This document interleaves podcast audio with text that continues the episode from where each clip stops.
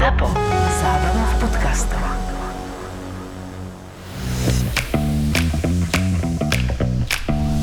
Korporátne vzťahy SRO 10. časť Neprišiel, chápeš? Stojím pred zrkadlom na toaletách a stiažujem sa kolegyni Petre. Mhm. Jak mhm? Ti to prišlo logické? Petra je pritakávač. Všetci to tu vieme a niekedy ju zámerne vyhľadávame, lebo však neustále konfrontovať veci je vyčerpávajúce. V dnešnej dobe má každý na všetko názor. Ja len premyšľam. Aha. Možno prišiel. Jak možno prišiel, ma nepočúvaš? Som tam čakala skoro pol hodinu a nič. Podaš mi prosím ťa ten korektor? Skúsim si zatrieť nechuť k pondelku. Zlata. Ona ho hľadá. Nevie, čo je korektor. Tieto momenty na vecku v robote, kedy dobieham nezvládnutý make-up z rána, ju totálne metú. Petra používala nielen Iloj. Myslím to tak, že meškal. Dobre, tak meškať môže 50 minút. Za pol hodinu mám za sebou pilates aj so sprchou. Podľa mňa prišiel, keď si odišla. Len na teba nemá číslo, tak ti to nemal dať ako vedieť. Príde mi čudné, že tak veľmi chcem, aby táto naivná kolegyňa s lesknúcim sa čelom mala pravdu. Nie je to čudné? Veď ma ten Miloš veľmi nezaujíma. Alebo áno?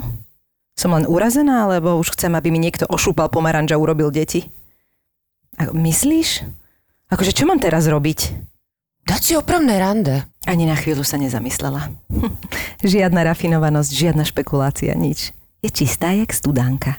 Ani jej nenapadlo, že Miloš by mohol byť debil, čo sa na mňa proste vykašľal. Ako môže prežiť táto Petra? Mm, takže keď ho stretnem, tak mám normálne povedať, že čauko, určite ti do toho niečo prišlo, defekt, že, alebo iná blbá výhovorka, ale vieš čo, ja rada dávam druhé šance, takže dáme si ďalšie rande? Mhm. Milujem ju. Proste veci nekomplikuje. Mám potrebu dostať ju do rozpakov. Asi ju poprosím, aby mi podala rozjasňovač. Nič, takže teraz už musím len spontánne, prirodzene, tzv. náhodne stretnúť Miloša. Keďže neviem, na ktorom robí, nemám na neho mobil, nepoznám jeho kolegov, známych, kamarátov, jeho vlastnosti, zlozvyky. Bože, chcem s nimi vôbec na to rande. Myslím, že chceš. Ale ak ti môžem poradiť, nie s týmito očnými tieňmi. Vážne to povedala? Petra Jeleniloj Lesklečelo Vrbovská? Skapem, jaká odpornička. Mhm. Na inom poschodí v tej istej budove sa stiažujem svojmu kolegovi Rastovi. Ale zjavne sa to sem už nezmestí. Budem si musieť počkať. Čakanie mám zo všetkého najradšej. Čakanie mám zo všetkého najradšej. Nie, nie som v stave pobaviť samého seba.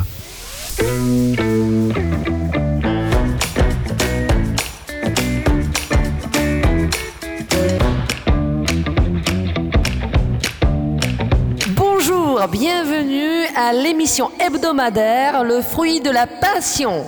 Oui, c'est une dixième partie. Et voilà, notre hôte d'aujourd'hui, c'est Madame Lucia Urajova. Soyez bienvenue. Áno, možno ste si mysleli, milí poslucháči, že ste si naladili nejaký vynikajúci francúzsky podcast. Nie, stále sme to my, stále je to Marakua Passion podcast s Miškou Majerníkou a Števom Martinovičom a s dnešným hosťom, ktorou je Lucia Huražová. Urajova. Le fruit de passion. Jeden horší jak druhý. Michel Majerníkové a Štev Martinovič. Ja som spokojná. Ty si spokojný? Ja som, absolútne, ja som spokojný Tento so svojím accent francúzským je veľmi prízvukom. dobrý, Ja si mňa. myslím, že som taký petinový francúz, začínam to v sebe cítiť.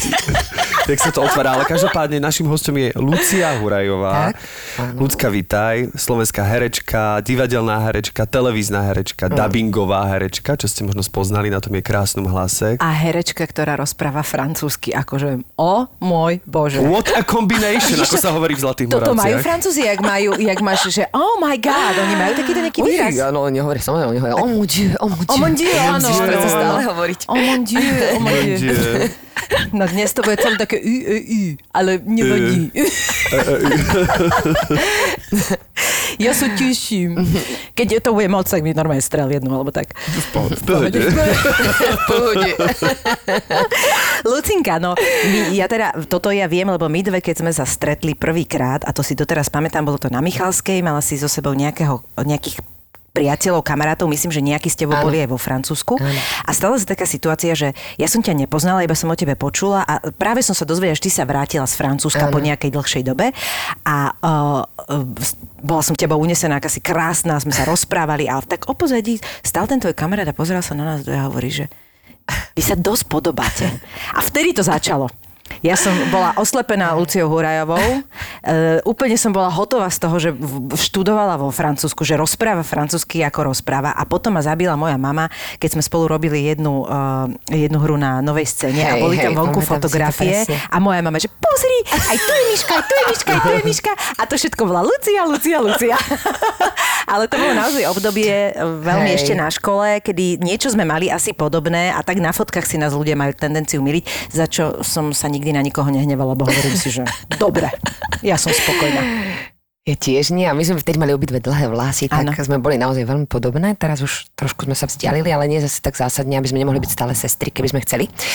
A mne sa medzi tým narodili tie jednovečné dvojčatá, ktoré takisto ako tvoja mama nespoznala teba, ja teraz nespoznávam, e, alebo teda nerozoznávam častokrát, tak je to Si také, mama, ktorá nerozoznáva vlastne deti? smiešne. Dobre, dobre, hej, hej, hej, hej, no tak Maxika ešte ako takto sa mi darí, ale pri tých dievčatách je to veľmi, veľmi smiešné, lebo uh, naozaj sa traduje veľa rôznych príhod o tých dvojčkách a keď boli úplne maličké, tak um, napríklad, aby som nekojila v noci stále tú istú, tak uh, som, som si Prepač, to je jaké hej, hej, tak som im dala hneď pri narodení, alebo veľmi krátko po náušničky. A daroval mi ich jeden môj veľmi dobrý priateľ a ja som bola z toho taká šťastná, dojatá a jedni boli úplne biele, tie kamienky, a druhé boli svetlučko modré, čo sa v noci dokonale rozoznáva. Áno. Takže som ma- mala uh, takú baterôčku, s ktorou som ako celé to, tie, tie prvé mesiace pri nich spávala. A každý krát, keď som, viete si to asi predstaviť, teda tí, čo ste kojili, samozrejme obracem sa k ženskému publiku teraz via- via- väčšinovo, že to je tak 40, každých 45 minút pri dvojičkách, hej, lebo pri bežnom dieťati je to tak hodinka, pol, dve, no a tuto to bolo tak každých 45 minút som zap- zapla tú baterku taká vystresovaná. A teraz som teda Modrá? Biela, bledomodrá, biela, bledomodrá, hej. A teraz som si potom samozrejme už ani nepamätala, či tá prvá bola, hej, predtým teda bola bledomodrá, alebo, alebo, alebo tak. Takže sa teraz deje to, že vlastne mám jedno trošku väčšie dieťa, druhé trošku menšie, trošku si to vyčítam. Že si jedno proste krmila viacej. Počuj, inak toto, keď hovoríš o tom kojení, to je fantastické, lebo ty si to celkom sofistikovane poňala, že si im dala náušničky. Ja si pamätám, že keď som kojila a netrvalo to veľmi dlho, tak mi poradila nejaká kamarátka, alebo možno to bola priamo moja pôrodnička, hovorí, vieš čo, urob si to tak, že tam, e, z ktorého prsníka ideš kojiť, tak tam si daj akože sponku, alebo niečím si to označ. A, je, a že budeš vedieť, že, že proste, ktoré si, z ktorého si kojila, ktorého nie. Teraz nehovorím do dvojčka, ale to, že ktorý prsník použiť, aj keď to som nevieš. pochopila. Práve sme odradili väčšinu mužov, ktorí začali počúvať tento Presne. podcast. Že ktorí, Nevadí. zač- ktorí chcú začať kojiť. Presne. A, ale výborné tom bolo, že ja som potom prišla do toho stavu tej materskej demencie, že som vlastne pozerala na tú sponku a hovorím si, že a teraz mám označený ten, z ktorého mám ísť kojiť, alebo z ktorého som už kojila. Čiže som bola vlastne v tej istej onej riti s Jasné. prepačením, ako jak na začiatku, tak si hovorím, že vôbec sa v tomto akože... Úplne tomu rozumiem. Mala som ja dudlik pre malého, ktorý svietil v noci. A to bola tiež výhoda, lebo keď on vlastne sa zobudil a plakal na to, že, že proste mu chýba dudlik, tak svietivý dudlik sa v noci rýchlo našiel, dala som do pusy a bolo dobre. Vidíš to, ja ich dodnes hľadám A ešte ty, ba- kade tade. a ty baterka. po postelných zákutiach. To bola taká krásny, taký krásny životný moment, že ja som vlastne v re, relatívne skorom rannom veku prekladala na Istropolitáne, keď som ešte vlastne nebola študentkou VŠMu. Mm-hmm. A odtedy mi vlastne ten festival, lebo to je festival, povedzme si, vysokých škôl, divadelných a tak ďalej, aby vedeli všetci naši poslucháči. No a stretnú sa študenti z celého sveta a tá atmosféra je naozaj fascinujúca dnes už možno trošku iná ako vtedy, lebo my sme vtedy boli všetci na Ventúrskej ulici v e, budove Akadémie Istropolitány, čiže krásnej historické budovy, ktorá mala svoje nádvorie so studňou, kde sa naozaj všetci tí všetci tí študenti Niektorí si stretávali. pamätajú len- Ono to tam stále je. Akurát, Je to tam, je akurát to z toho tam, len teda bolo to stalo také naše. malé parkovisko. No, to si nemôžem Ale odpustiť veľa študentov si pamätá aj tak iba bufet, v ktorom sme sa pravidelne stretávali. Áno, tak- No bufet ale, ale, ale toto bolo naozaj, ako to boli, to boli momenty, ktoré, ja si pamätám predstavenie, ktoré sa odohrávalo na, tých, na tej slávnej Pavlači, ktorú si všetci pamätáte. Naozaj boli to veľmi také, také momenty, ktoré sa vám vrijú do pamäte. No a o niekoľko rokov neskôr teda vtedy som tam len vypomáhala s francúzštinou, lebo už vtedy som bola študentka francúzského gymnázia a mala som na starosti nejakú skupinu francúzov. A o niekoľko rokov neskôr som sa teda na tú školu dostala ako študentka Dostala sa do Francúzska následne a následne sa vrátila a na tej akadémie Istropolit, teda na tom festivale Istropolitana som hrála, ale nie za Slo- Slovensko, ale vlastne za Francúzsko. To je Čo bolo vtipné. zaujímavé, áno, áno, že ja som vlastne, my sme prišli s tým predstavením, akoby, ktoré sme naskúšali No vo počkaj, ale prečo sa vôbec dostala k francúzštine? To, ma napadá, či to bolo v ten rodine, prvý- ten alebo prvý moment, prečo že- francúzske To- to- to gymnázium? Či si to sa ako je- dieťa rozhodla, alebo si bola Áno, áno, donútená? bola malá a si, toto sa mi páči. Ako dieťa pri kojení zrazu, že... dáme ju na francúzštinu. Dáme, áno. No, nie. Je, bolo to tak, že, že moja mama je veľký vtipálek, hej? A okrem toho to je veľmi ambiciozná žena, určite ambicioznejšia ako ja. A raz, to si pamätám naozaj, ako by to bolo tiež včera, prišlo na chodie, okrem toho, že bola riaditeľkou burzy cenných papierov, tak ešte po večeru chodievala spievať do zboru mesta Bratislavy, takže chodila večer. A mala tri deti. A mala tri deti, áno. Veľmi pekne sa o nás starali tí cudzí ľudia. No, a, Pozdravujeme maminku. hej, hej, hej, ale ja, ona to teraz tvrdo spláca a je mi úplne jasné, už teraz sa na to pripravujem, ako to budem ja splácať tým mojim trom, takže... Víš čo, e, teraz to- si mi vyriešila, prečo máš tri deti. Ty Hej, si vlastne len chcela byť babičkou, Ja už končí s- bol babička. Presne tak, ja, ja, ja vlastne musím splatiť dlh. No ale nič menej, um, nič menej, uh, moja mama sa, ja som sa vracala z kúpeľne, už bolo dosť neskoro a išla som na druhý samozrejme do školy a ja som sa celú základnú školu dobre učila, najmä preto, aby som pre Boha živého nikdy v živote nemusela robiť príjimačky.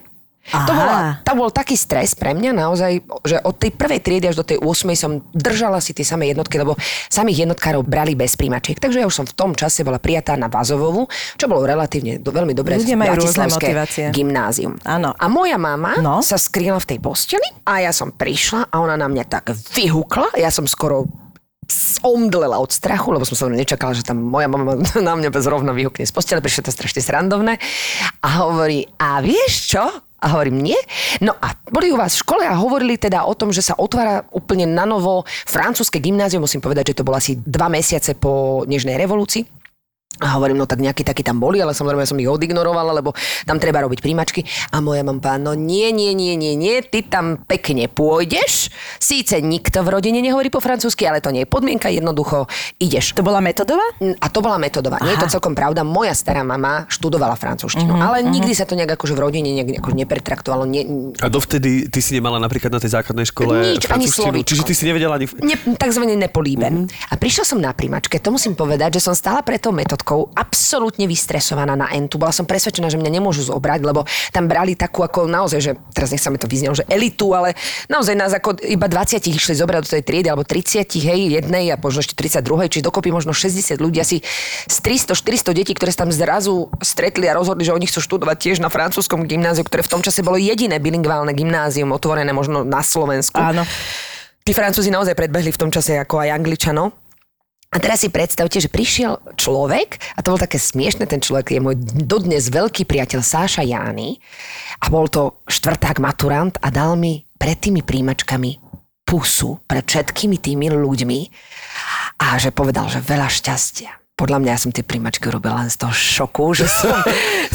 Takže si bola zrazu políbená. Zrazu políbená, presne to som išla povedať, že ja som zrazu bola políbená a ja som normálne tie príjmačky urobila. Dostala som sa na francúzske gymnázium, ktoré hneď potom, ako nás tam do tej triedy dali, povedali, že je vedecko-technické. Takže si neviete predstaviť, ako som sa ja 5 rokov trápila, lebo bolo 5-ročné, lebo tam bol 0. ročník, za ktorý sme sa vlastne všetci museli naučiť tú francúzštinu. A potom sme Tak sa učili preto- matematiku, fyziku, chémiu, biológiu viac ako čokoľvek iné. No a ja práve ti na toto chcem naviesť, lebo toto isté bolo, že som ti chcela povedať, že ako je možné, že si vyšla z francúzského gymnázia a vedela si francúzsky. Pretože ja som bola na anglickom gymnáziu Vazovova, kde by sme sa inak stretli, keby si tam bola. Mm. A ja som, keby som sa neučila ja, tak neviem žiadny jazyk, ale vy ste mali túto podmienku 0. ročníka. Lebo my sme mali to isté. My sme mali, ja som mala fantastických profesorov na matiku, fantastických profesorov na fyziku, ešte aj chemia bola parádna, proste jedna, jedna báseň, ale na to, že to bolo jazykové gymnázium, tak tie jazyky, akože Len absolútne nula rozdiel. Ja bodov. sa chcem ešte, prepačte, že vám skáčem do reči, opýtať iba taká maličko, že bol to teda francúzsky bosk od toho Saša Jany? Ty, to už si teraz nepamätám. A to by si asi pamätala, keby tam boli jazyky. Saka. Ale asi, Asi by áno, si pamätala asi jazyk. Áno, mala som 14, podľa mňa... mm, Ale to asi Podľa mňa vyzerá, si to jazyk. Sašu Janiho by si si pamätala. No. ale, ale som mu za to vďačná, lebo ja musím povedať, že Sašo Jany fantasticky hovorí po francúzsky a vďaka tomu my máme veľké zážitky ďalej a ďalej, takže... Ale Čiže to, ty to si už nutom dostaneme. ročníku vlastne ako vedela kvázi základy frániny, Nie, že že si vedela základ. Ja som vedela tak rozprávať, že vezmi si, keď máš 5 hodín denne francúzštinu, každý deň, 5 dní v týždni, to znamená, to je No, hej, pardon, No. 4, takže to bolo 25 hodín týždenne. Ja som v marci išla prvýkrát do Francúzska. V septembri som nastupovala ako dieťa, ktoré v živote nevedelo nič, okrem oui, no a merde. Áno. A v marci som prišla do Francúzska a vedela som sa baviť o akejkoľvek téme.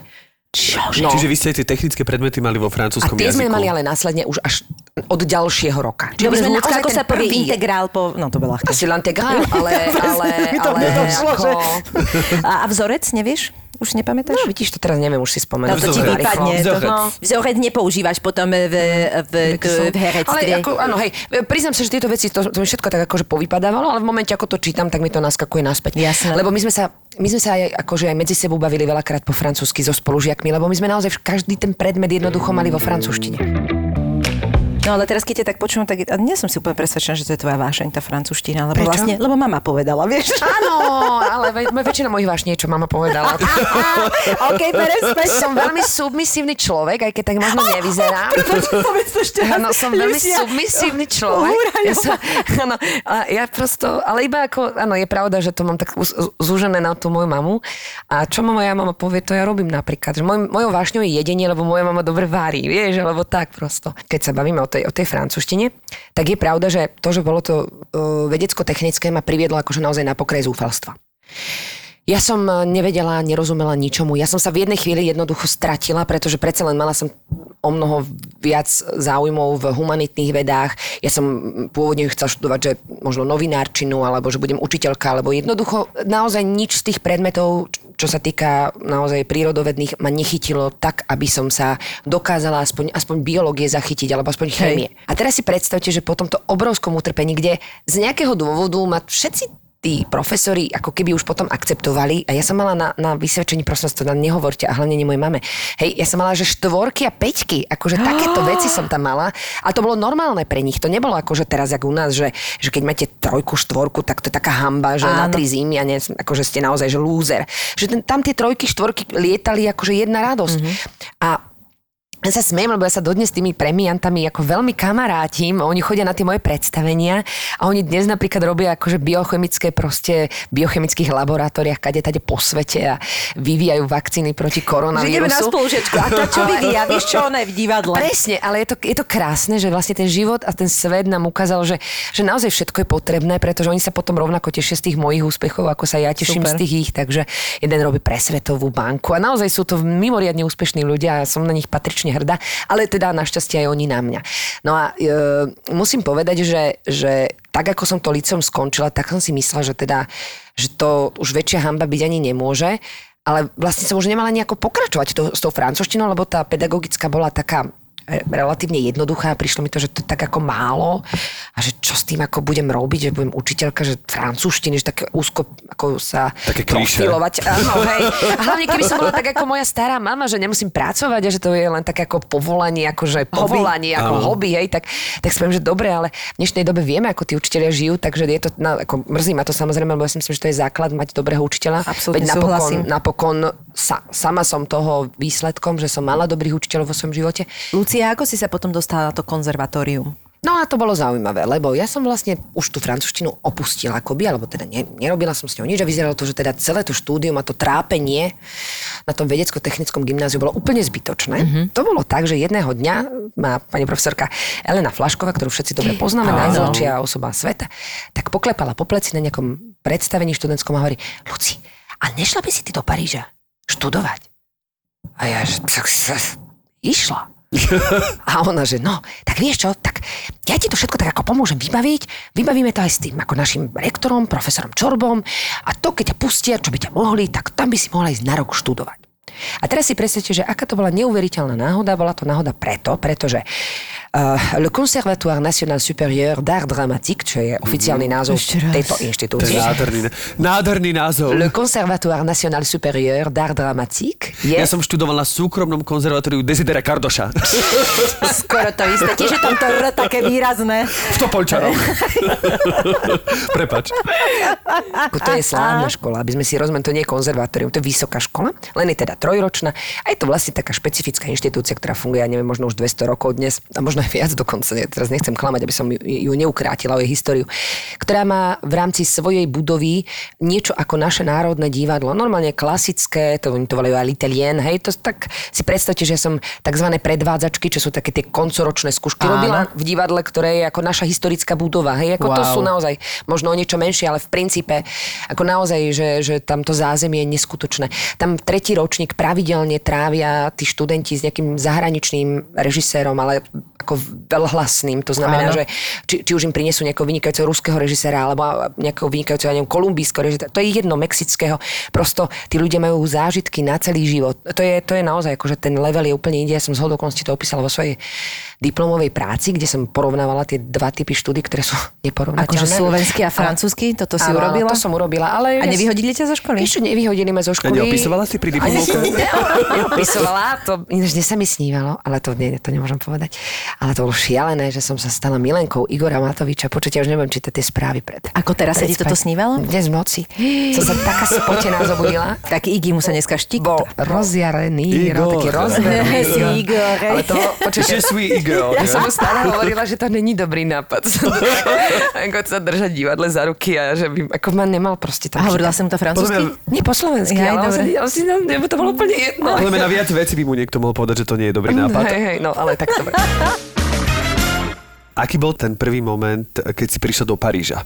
Teraz odlenúc od školy, ale že vlastne Hej, hej. e, dievča z Bratislavy zrazu, zrazu sa ocitlo v Paríži, nielen medzi tými historickými Mhm. budovami a na tom starom konzervatóriu, ale vôbec v Paríži, lebo ja som teda Paríž zažil, keď som mal už po 30 a tiež som sa zbláznil, ale ty si mala teda Akože podľa mňa je menej. strašne super, že ty si už vlastne ako cítila tú silu v tom jazyku, vieš? Lebo to je obrovský rozdiel. Niekedy tam prídeš, jak tie modeločky, ktoré nevedia, hej, a teraz sa majú dostať na. Champs-Élysées, tam e, 54 a sú vybavené a ty si už ako mala tú silu, vieš? Tak ja som odvážne dievča, to zase treba nie povedať.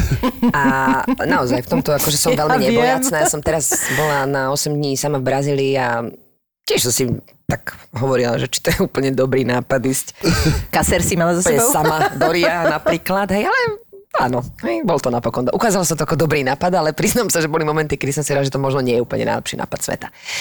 Tak teraz si predstavte, že ja som v Bratislave, kde ma moji rodičia uh, vysadili na lietadlo, tak sa stalo, že nikoho z nás nenapadlo, že keďže ja sa tam stiahujem na rok a beriem si tam knihy a ťažké veci a tak ďalej, že vlastne budem mať veľké kufre. No. A že tie kufre mi v nejakej bežnej linke ako len tak nevezmu. Takže letenka v tom čase stála 9000 korún, ktorú zaplatila moja mama a príplatok za tú ťažkú tašku, tú druhú obrovskú teda tašku, batožinu, bol 9000 korún. To znamená presne toľko, čo To letenka. nemyslíš vážne. A moja mama to s... Tak zase teraz musím povedať, že je to opačne. zaplatila, hej, a vy, vyšikovali ma, že na dievča postaraj sa. No lenže dovtedy mi tie kufre niesol niekto, môj otec, Áno, alebo áno, proste, áno. a oni ma vyšikovali do Paríža, ja som tam ešte mala ten vozíček, kde som si tú obrovskú tašku teda naložila, aj tú druhú, možno, že aj tretiu, aj štvrtú, neviem už koľko som ich reálne mala, Vtedy to nebolo také prísne, ale teda už toto už naozaj nemohli akceptovať, to už naozaj bolo akože batožina za príplatok. A ja som si celý čas na tom letisku Charlotte de Gaulle, kde som pristala, hovorila, toto sa bude musieť nejako vyriešiť. Toto sa bude musieť nejako vyriešiť. Vy- Ja ma hneď jedno mi napadá to riešenie. Aké? No, že tá druhá taška neprišla. Nie, prišla. Áno. Prišla, tak som chodila Ja si predstavím takú romantickú komédiu. Vystúpila áno, si na áno, letisku. áno. A čakala sa som- zbadala s batožinami a už si bola na titulke o týždeň. Je to takto Nie, predstavené? ja som len čakala na to svojho princa, romanticky, že nejaký princ sa tu predsa musí nájsť, Keď máš tú batožinu. keď mám tú batožinu už, a že ma predsa musí odviesť. Inak vieš, čo mi to pripomína? Prepač, že ti Áno. skáčem do rečí, ale pripomína mi to, že ten festival Istropolitana, ktorý sme spomínali, tak za mojich čias uh, tam prišli hrať Rusi. Ale Rusi nie z Moskvy, ale Rusi z také dediny, čo ani vysloviť v živote nebudem vedieť. Akože na konci Ruska Áno, nejaké Sveriabinsk, ale... Také, aj- že úplne naozaj, že naozaj sem cestovali 3 Dlho. dní. Dlho. Oni prišli autobusom To je krásne. a išli 3 dní. A ona, tá jedna z tých Rusiek, sem prišla s lodným kufrom, Hm. takže vlastne polku, tej, polku toho autobusu vlastne. ja si to pamätám. A ona sa tu chcela vydať. A ona normálne vystúpila z toho autobusu a odvtedy vlastne e, každý z nás, z tých e, konškolákov, ktorí sme v tom čase boli a ktorých tá Ruska stretla, sme boli na 5 minút dnou znásilnení a pochopili sme, že ona nestráca čas, dokonca aj na mňa sa zavesila, pritlačila ma k múru a po nejaké, tiež to bol nejaký francúzsky bosk, ale vlastne v polovici som pochopil, že sa rútim do nejakého manželstva, ani o ňom neviem. Jasné. To bol vlastne Už pozadí som videl ten lodný kufor, tak som tak rýchlo stihol újsť, ale vlastne ona normálne ten týždeň toho festivalu využila teda na to, prepač, to mi len, Ne, to je- to mi len pripomenulo, že ona naozaj sa, nakoniec sa chudetko nevydala, musela s tým lodným kufrom sa vrátiť 3 dní naspäť do toho, neviem kde. No prepáč, aj ideš. No, a ja, u mňa to bolo trošku pragmatickejšie. Ja som sa teda ne, nemala potrebu hneď na tom letisku Charles de Gaulle vydať. Ja som aj chcela, aby mi niekto odniesol tie kufre. Just, just take it. Presne, prenelo, prenelo, ako. Takže som od vodičov autobusov až po hoci koho úplne akože skúš, skúsila zlomiť niekoho, hej, ako som spomenul, tak nejaký sa predsa musí zlomiť, hej. No vtedy tu budem chodiť, kým sa niekto nezlomí. A zrazu, ako som tak teda chodila po tých rôznych gatetoch a tých už poloprázdnych budovách, hej, čas mi bežal, ale stále som ho mala ešte dosť, tak som zbadala svojho profesora z francúzského lícea, svojho triedného. vážne? Emila, áno, Kinjiho z Beninu, lebo on bol Černoch, my sme vtedy mali, Hovorím si, že toto áno, my sme mali priezvisko nie úplne typické. eh, triedného, triezveho. Ja, ja, Náš triezvy profesor. ja som triezva zatiaľ stále, ale ako, ako áno, triedného. To, to bolo také ináč výnimočné, keď si to vezmete, že dovtedy, hej, boli len pani učiteľky, teda súdružky učiteľky a, A zrazu chlap dva roky na to. Černoch. Muž Černoch, áno, Francúz. presne, Francúz, alebo teda... A triezvy. Hej, a triezvy. hej, no.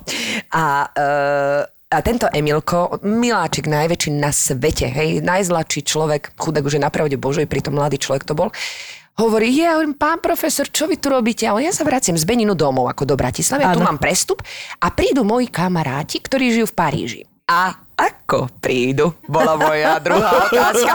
Lebo ako táto spomínaná Ruska som nelenila. A on hovorí, no jeden metrom, hovorím, ten nech je aj pre mňa za mňa vyzerá jak eh, Boh. Marlon Brando, nie? nič. A druhý príde autom. Hovorím, Aj, aj, aj. Tak, a toho beriem. Toho tak, beriem. Toho beriem, tak aj bolo. Toho som aj zobrala, ten mi zobral tie kufre, no a priniesol ma naozaj až na adresu, ktorá bola 22 Rue Rambouillet, budem si to pamätať ako navždy.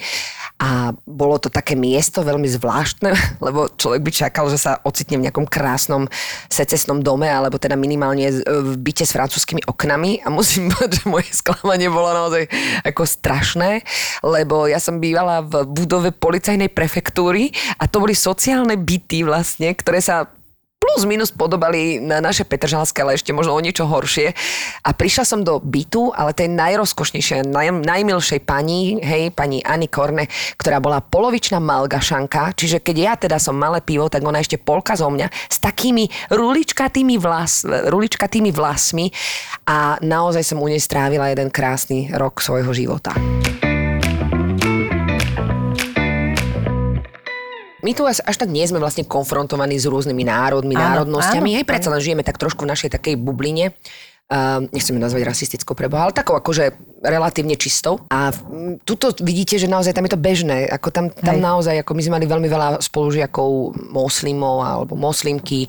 Presne boli tam ľudia, ktorí boli pôvodom Rusi a každý bol na ten svoj pôvod alebo hoci čo, hej, Talia, polotaliani, eh, hej, potom boli niektorí Francúzi, boli z Bretonska, boli Bordovčania, ale každý bol na ten svoj pôvod tak patrične hrdý a ťažil z toho.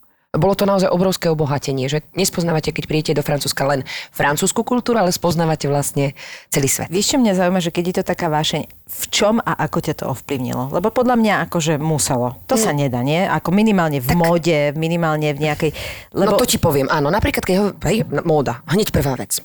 Tak si teraz predstav, že ja som si vždy myslela o sebe, že som, že som v tom čase, keď som tam prišla, že som akože Si mala relatívne- vkus. Áno. Že som žena, ktorá má vkus, že sa viem obliecť a tak ďalej. No je to francúzsky, ako to je, tak ak sme teraz spomenuli to hrozné slovo, že rasista, tak to sú módne rasistky. Uh-huh. Lebo tam už keď si dáže vypasované nohavice, tak si proste za ukrajinskú štetku a nikto sa s tebou nerozpráva. hej, je áno, hej, ale naozaj, akože to som ešte nevidela. To znamená, že tam, keď si nenosila proste uh, šatičky, ktoré akože nesmeli vyzerať komerčne, museli vyzerať, že sú teda buď to po babičke, hej, alebo teda obnosené niekým veľmi, veľmi z, ako, e, z, ako... Majú príbeh. Áno, majú príbeh, ako, áno, presne, niekým veľmi, niekým veľmi významným. Zásadne si ich nesmela si ožehliť a musela si naozaj si k tomu dať sandálky, ktoré nesmeli byť pre Boha živého na opätku, pokiaľ si nešla večer naozaj, že to, to bolo vyhradené na večer, akože nesmela wow. si prísť ráno do školy na opätkoch, Áno. lebo opäť si sa zaradila, hej, do, Ja si to vôbec neviem predstaviť, to čo opisuješ, že si predstavím, jak... Teraz som pozeral taký sektársky film, že... To je také teroristické trošku toto, Áno, no. toto, Ako toto ja som si práve že umelecká- predstavoval opätky Nie, nie, nie, a nie. šaty. A Oni sú akože- veľmi- veľmi špeciálne, Ako no. veľmi špeciálne. Tam, ako hlavne tieto dievčatá z tohto, z tohto umeleckého prostredia, hej. Teraz tašky, že pre Boha, ja som si tam chcela kúpiť nejakú tašku, akože, ktorá je taká ich mala si značka. kufor, áno, ale- Hej, mala si kufor, som mala, ešte som potrebovala nejakú kabelečku. A to bolo akože v žiadnom prípade, ako to, keď nekupuješ vintage kabelku, ktorá, tak, tak to, je, vintage. to je proste nie, to ako pre Boha, ty si si kúpila, ako, no to, to Louis Vuitton pre Boha nespomínajme, a to je apage satana. A to teraz došlo sem, sa mi tak zdá, nie? Taká, Vieš že s čo, tými toto je- hipstermi neprišla taká vintage, To je, retro toto súvisí podľa mňa, že doba? ty si normálne po tej škole, po tom učení si musela študovať normálne, že čo to ale znamená ten vintage pre Francúzov.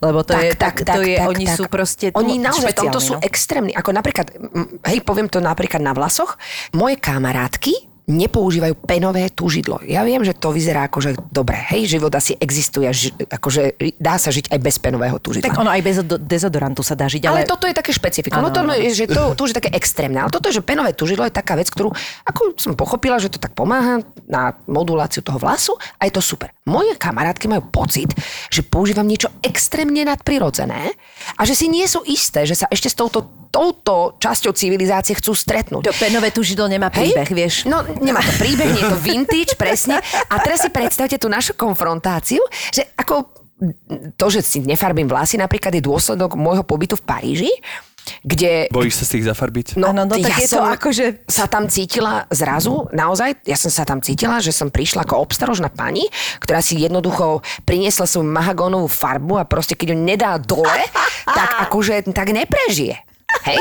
Takže som ako naozaj, ako som každý večer pred spaním po, anieličku strážničku ešte povedala vetu, prosíme, nech mi tie vlasy narastú čo najskôr a čo najrychlejšie, aby som si ich mohla ostrihať a ten Čiže ty si tam normálne zmizol. zažívala na vysokej škole šikanu istým Svojím spôsobom, že? áno, áno. Ako takto, m- nie z mužskej strany. Áno.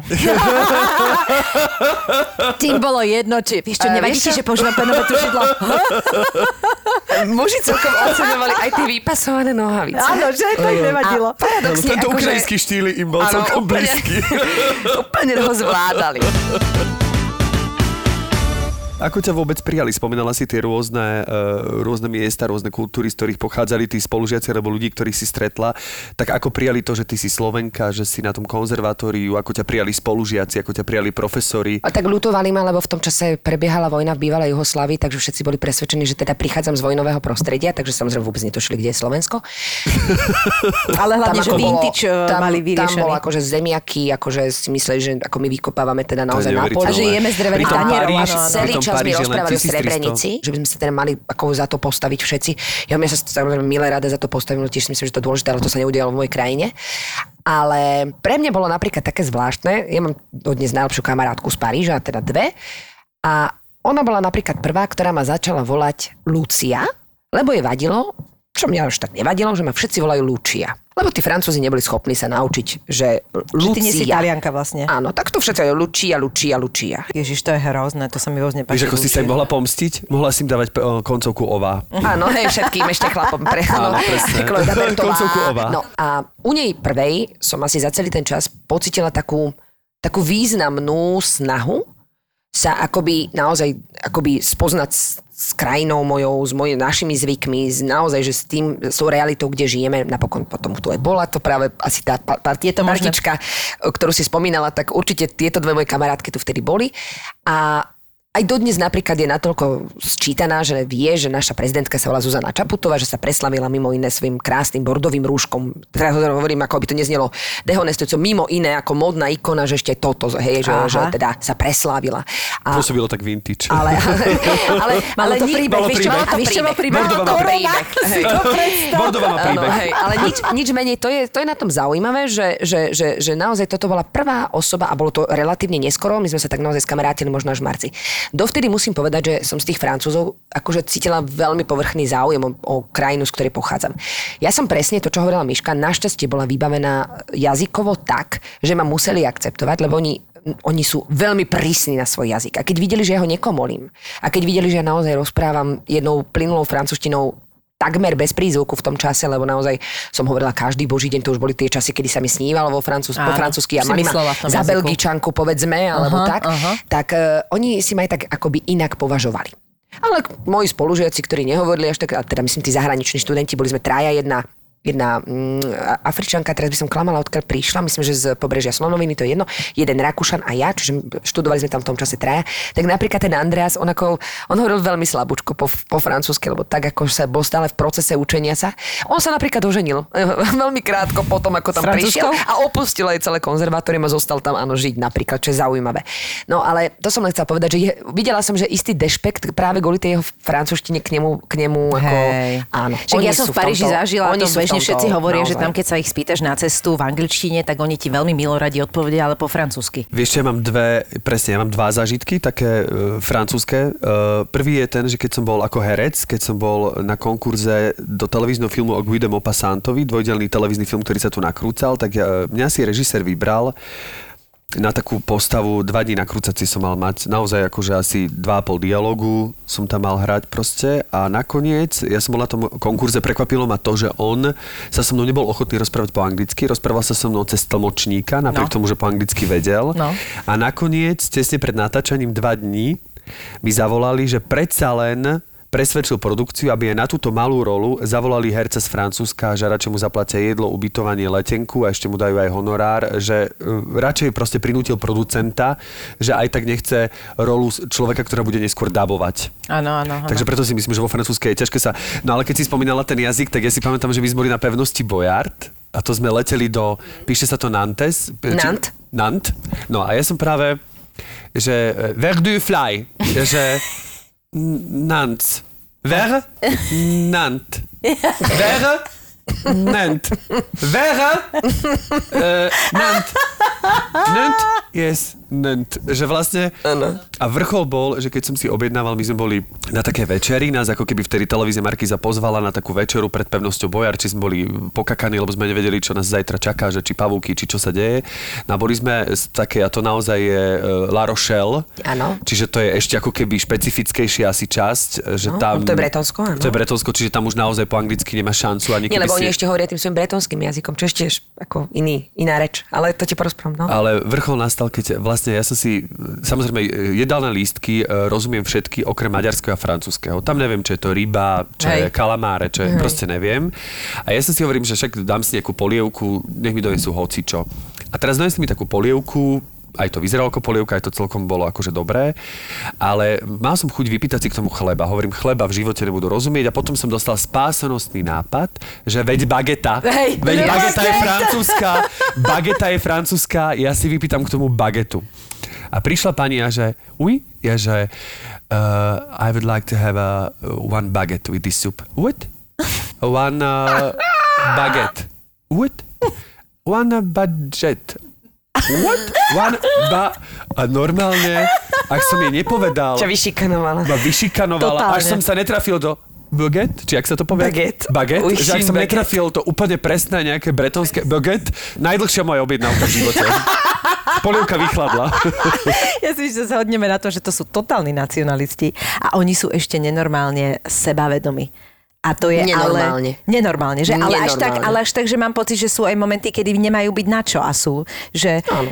takže stále sa zhodneme na tom, že je to tvoja vášeň? Ale je, je, je. Dobre. Je, je. Zase na druhej strane, ja im závidím. Neskutočným závidím. Akože áno. Najkrajšia krajina sveta pre mňa svojím spôsobom, minimálne v Európe, lebo naozaj je, mnohé sú krásne pre Boha, ja mám rada Portugalsko, mám rada severské krajiny a tak ďalej, to aby to teraz nevyznelo, že ako preferujem to Francúzsko nadovšetko, to nie. Ale to, to, to je dar sa tam narodiť. Lebo tam naozaj tie zámky porozhadzovali kade tade. V podstate mnohí moji kamaráti v nich, akože nehovorím, že bývajú, ale ako teraz si jedni moji kamaráti takto kúpili usadlosť niekde pri Paríži a keď posielajú mi tie fotky, tak jednoducho ja chápem, že ten, to je zhodou ten môj kamarát, ktorý vyrastal v Petržalke, tak pre neho to je akože obrovská zmena. Jednoducho, že žije si v takomto zámočku len tak ako... Tak je to, ľahké, hej? to, akože je, To to, je to- je to kontrast. je to- je to je to- to- A, naozaj, že, a nie je to vždy len otázka peňazí, aby sme si rozumeli. Áno. Akože naozaj tam je to dosiahnutelnejšie práve preto, lebo tá história tam je, tieto veci tam sú. To znamená, že naozaj tie pobrežia, ktoré tam viete nájsť od toho e, baskického, hej, e, ktoré je dole na, na, na, na západe, hej, až po to Bretonsko, ktoré svojím spôsobom tiež fascinujúce s tým Mont Saint-Michel a tak ďalej, kde som teda, mám tu kamarátku, žili sme na takom ostrove u nich, bývali sme v takom kamennom dome. To sú také zážitky, ktoré jednoducho naozaj človek, človek ako nevie zameniť s ničím, čo zažil na Slovensku. A teraz to nemyslím, ešte raz, ja milujem Slovensko najviac na svete, a Áno. je to moja krajina. No tak nemáme tu som Mont sa sem. Saint-Michel, no. Ale nemáme tu tieto veci. To znamená, že naozaj tá krajina je svojím spôsobom Žiadny fascinujúca. výrazný príliv ani Aj keď bol som teraz za Zemplínskej šírave a to pobrežie stojí za zmienku. Ale Ježiš Maria, máme tu Tatry. Ako teraz chcem len povedať, že, že, že tá krajina je veľká, je historicky dôležitá, je tam naozaj vyspelá kultúra. To znamená, to, že sa tam narodíš, ťa svojím spôsobom k istému sebavedomiu predest- áno, áno. predestinuje, respektíve predeterminuje. A to je taká vec, ktorú im vlastne preto hovorím, že závidím, Áno. lebo naše predieranie sa svetom je vždy presne také, ako sme hovorili. Odkiaľ si? No zo Slovenska. Vieš, kde to je? No nevieš. Ver? Ver? Hej? Áno, hej. A teraz presne, teraz ako spomenieš tú Prahu a ja, ja to, ako hovorím ešte raz, ja to, t- tento druh komplexu nemám, ale svojím spôsobom, eh, hovorím, by som si vedela predstaviť, že som sa narodila v tom Hej. Paríži. A ja som vlastne preto... A ja by som si to vedel pred... Ja do, dokonca na svojom Instagramovom účte mám napísané, že Active from Bratislava 1368 km z Paríža. Aby ma vedeli zadefinovať. Rozumiem, áno, ro- rozumiem. A ja musím povedať, že ja som tam preto nezostal. A to je možno ešte aj odpoveď na to, čo si teraz povedala, či je to stále moja vášeň. Áno, je. Ale chcela som, aby mi to zostalo vášňou a nie ako frustrácia. Tak, čiže aby si to mala rada stále. Mhm. A preto som sa vrátila. Ja milujem francúzske vína, naozaj Ktoré? všetky, všetky, všetky. Ktoré? Všetky, keď sa- hej, hej, hej? Všetky, všetky, od Bordeaux až po Burgundské, akože naozaj to sú, to sú, hej. A tam sa to tak pije, pane Bože, ako A jedlo máš voda. ktoré najradšej? Vieš čo, ja mám najradšej paradoxne také, také primitívne uh, jedlá, ako sú uh, coquille de Saint-Jacques, to znamená muš, mušle svätého Jakuba, ktoré Mhm. ako sa inak nespracovávajú nikde inde na svete, ako nie je tam nejaká zásadná zmena. To bol stred s tou inou kultúrou, že naozaj tá, tam tá čerstvosť jednoducho tej, eh, tých Ryby, potravín, ryby. A keď ja si pamätám, to dodnes akože potom túžim, uh, tam eh, morské príšery dávajú na takých tých pyramídach z ľadu. Určite ste to videli Áno. minimálne, ako keď ste prechádzali okolo tých rybých reštaurácií. A to vždy, keď som sa vrátila do Paríža, som tam mala teda zvyk sa tam vrácať naozaj každý rok minimálne jedenkrát, tak to bola ako povinná jazda proste e, piť tie ústrice, hej, akože naozaj srkať pri tom a dávať si k tomuto šampanské a bez toho, že by to teraz znelo akokoľvek Ja už podvedome. buržujský, ale p- prosto to sú zážitky A jedla si aj žabu? Áno, jedla som aj žabu. Ako to E, chutí? Ako kuriatko. Také malilinké, Myslela. relatívne šťavnaté kuriatko. Mhm. A slimačiky napríklad ja veľmi ľúbim. Inak keď si spomínala Slimaky ja ja som hej. počul taký príbeh, ale už neviem od koho, ale to je jedno, že, že boli takí Slováci v takej uh, honosnej francúzskej reštaurácii, neviem, či si mi to aj ty nerozprávala. A tam bolo predjedlo, že bol taký špeciálny slimák, ktorý tiež už niekoľko generácií vychovávaný, ktorý len ti prešiel po chlebe. Počúvaj, s príbehom? S príbehom? Áno, po hrianke.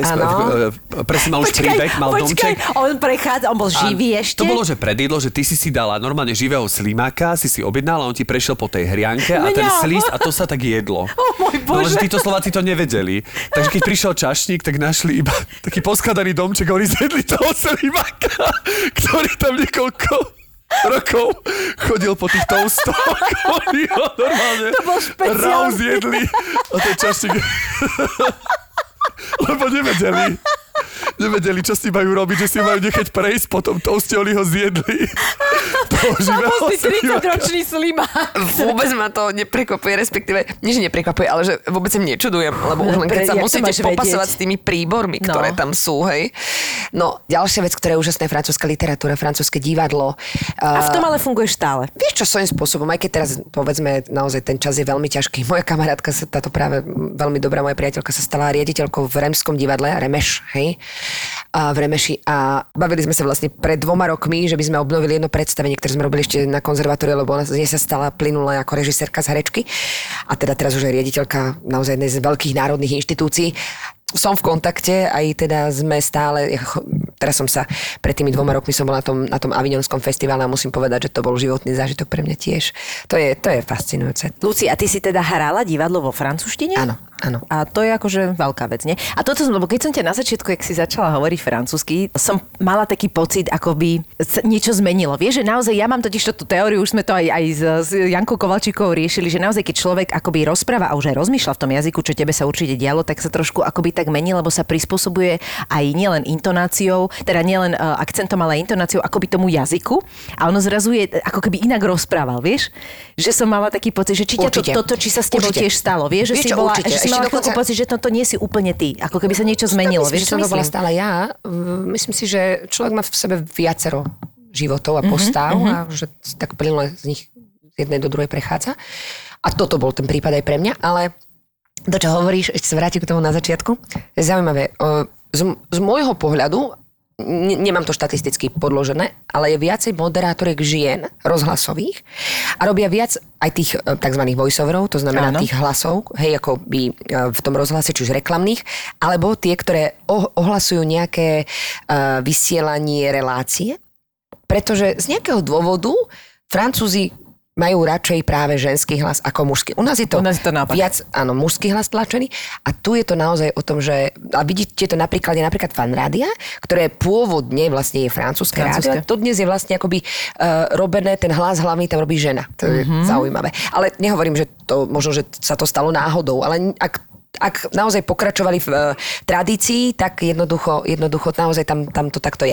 A čo chcem povedať je, že ja som teraz ako na začiatku vyslovene akoby parodovala mm-hmm. v tejto chvíli. To sa mi zdalo. Ako Oni ohlasujú, že? francúzske moderátorky, Áno, áno. že oni trošku majú taký jemnulý linky afekt, je to ako veľmi milé a príjemné a presne takéto tá l'émission hebdomadaire Áno, je áno. niečo, čo ako, hej, to je vyslovene ako, ako taký, taký trik tých moderátorov, ktorí takto rozprávajú. Samozrejme, tak ako my rozprávame v našej reči, máme svoje afekty. No a čo sa týka ešte toho hrania, tak aby som nebola len chválená vami, lebo ďakujem vám za všetky komplimenty, ktoré ste mi dali, neberiem to ako samozrejme, práve naopak.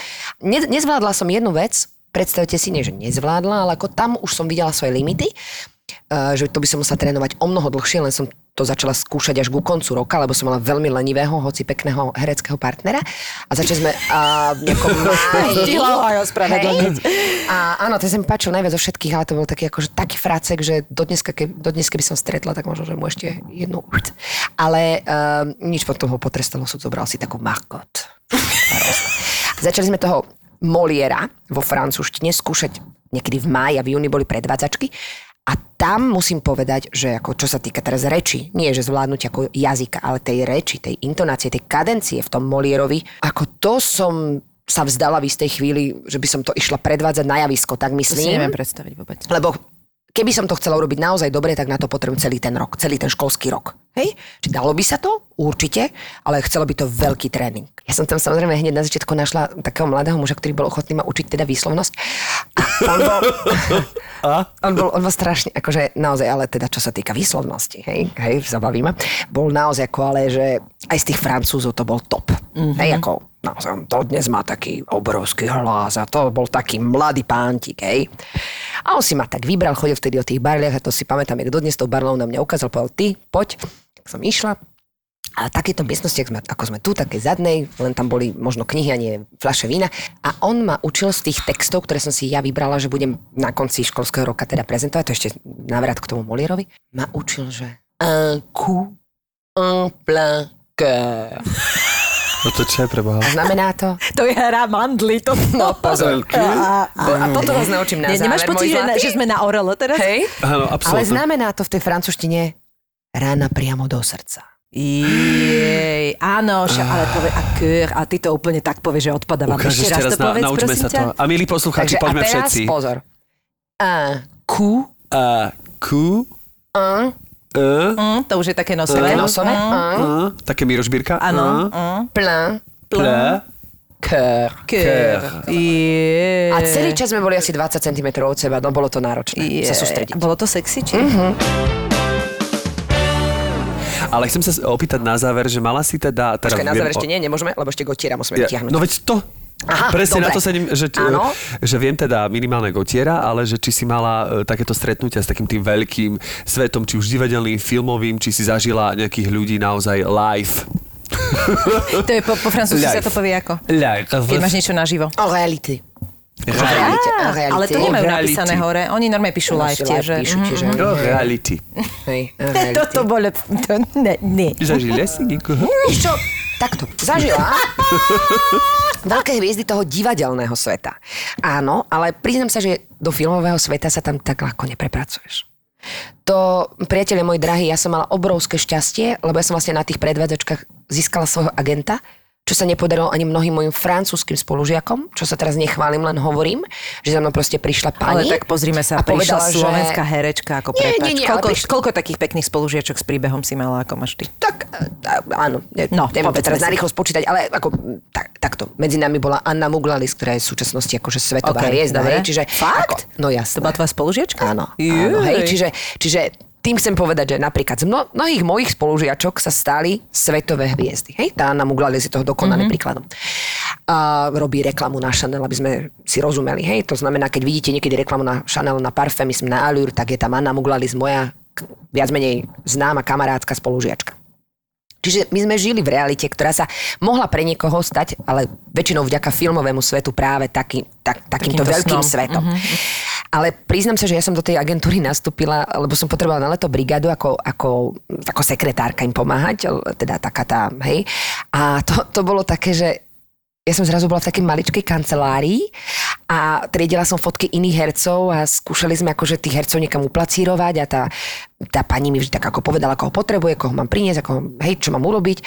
A párkrát ako mi aj ponúkla nejaké také veľmi epizódne roličky, práve tých ukrajinských prostitútok a väčšinou už mŕtvych. A ja som zrazu zistila, že, že ja toto nechcem robiť. Že ja tam prosto nechcem zostať a čakať na tú svoju príležitosť, na ten mo- možný moment, ktorý príde alebo ktorý nepríde. Lebo som si ho v Bratislave mi už ponúkali medzi tým ako normálne doštudovať a vlastne hrať ja neviem, Lady Macbeth, alebo už normálne pekné veľké role v A predstaveniach hrať hlavne. Hrať.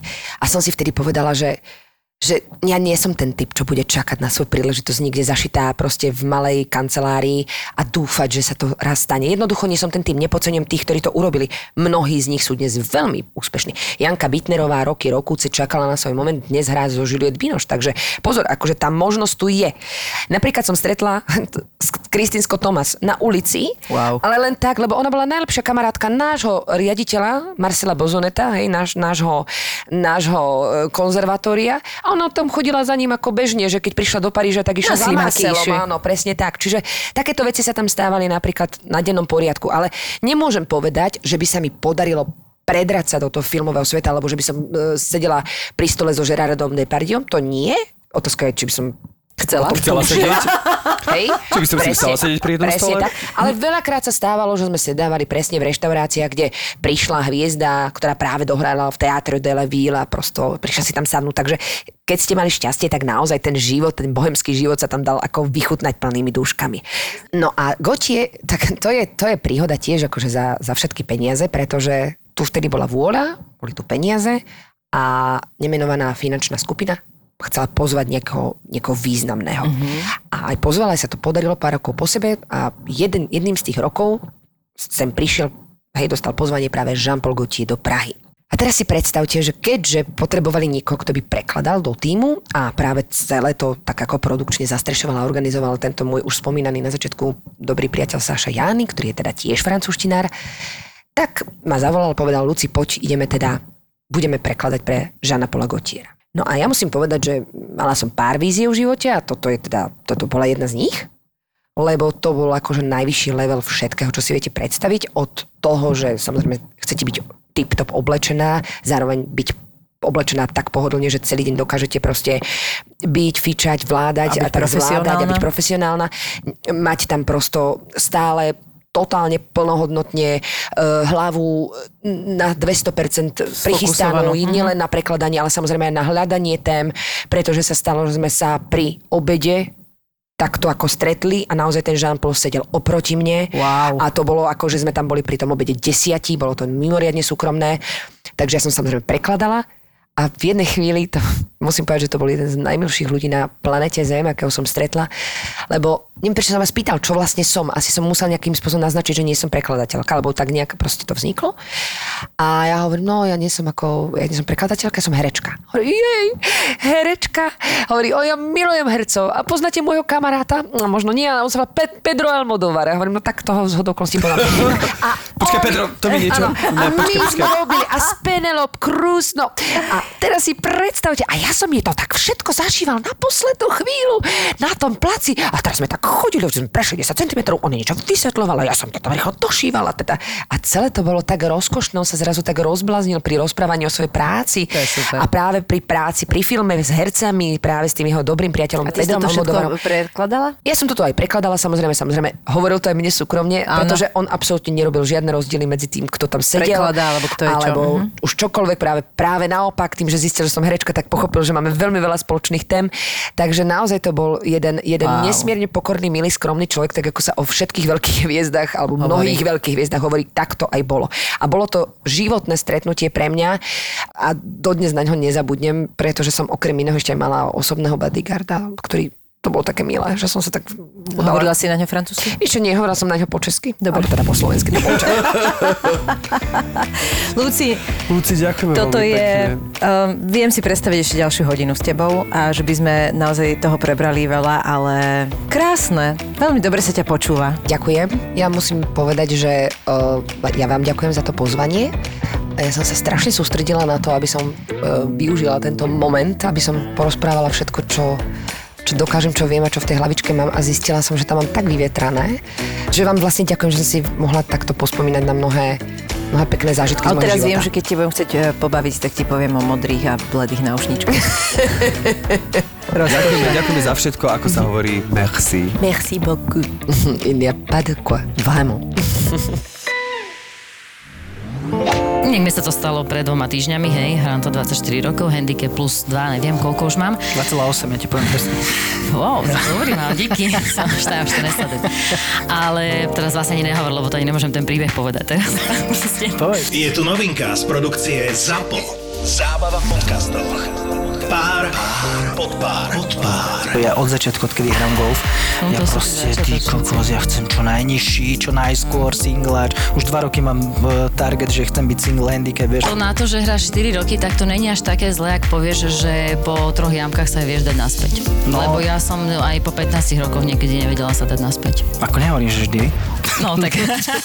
Pár pod pár je konečne podcast z golfového prostredia, pri ktorom sa aj zabavíte. zabavíte. No raz teda sa priznám, ale však spätne pokutu asi nedajú.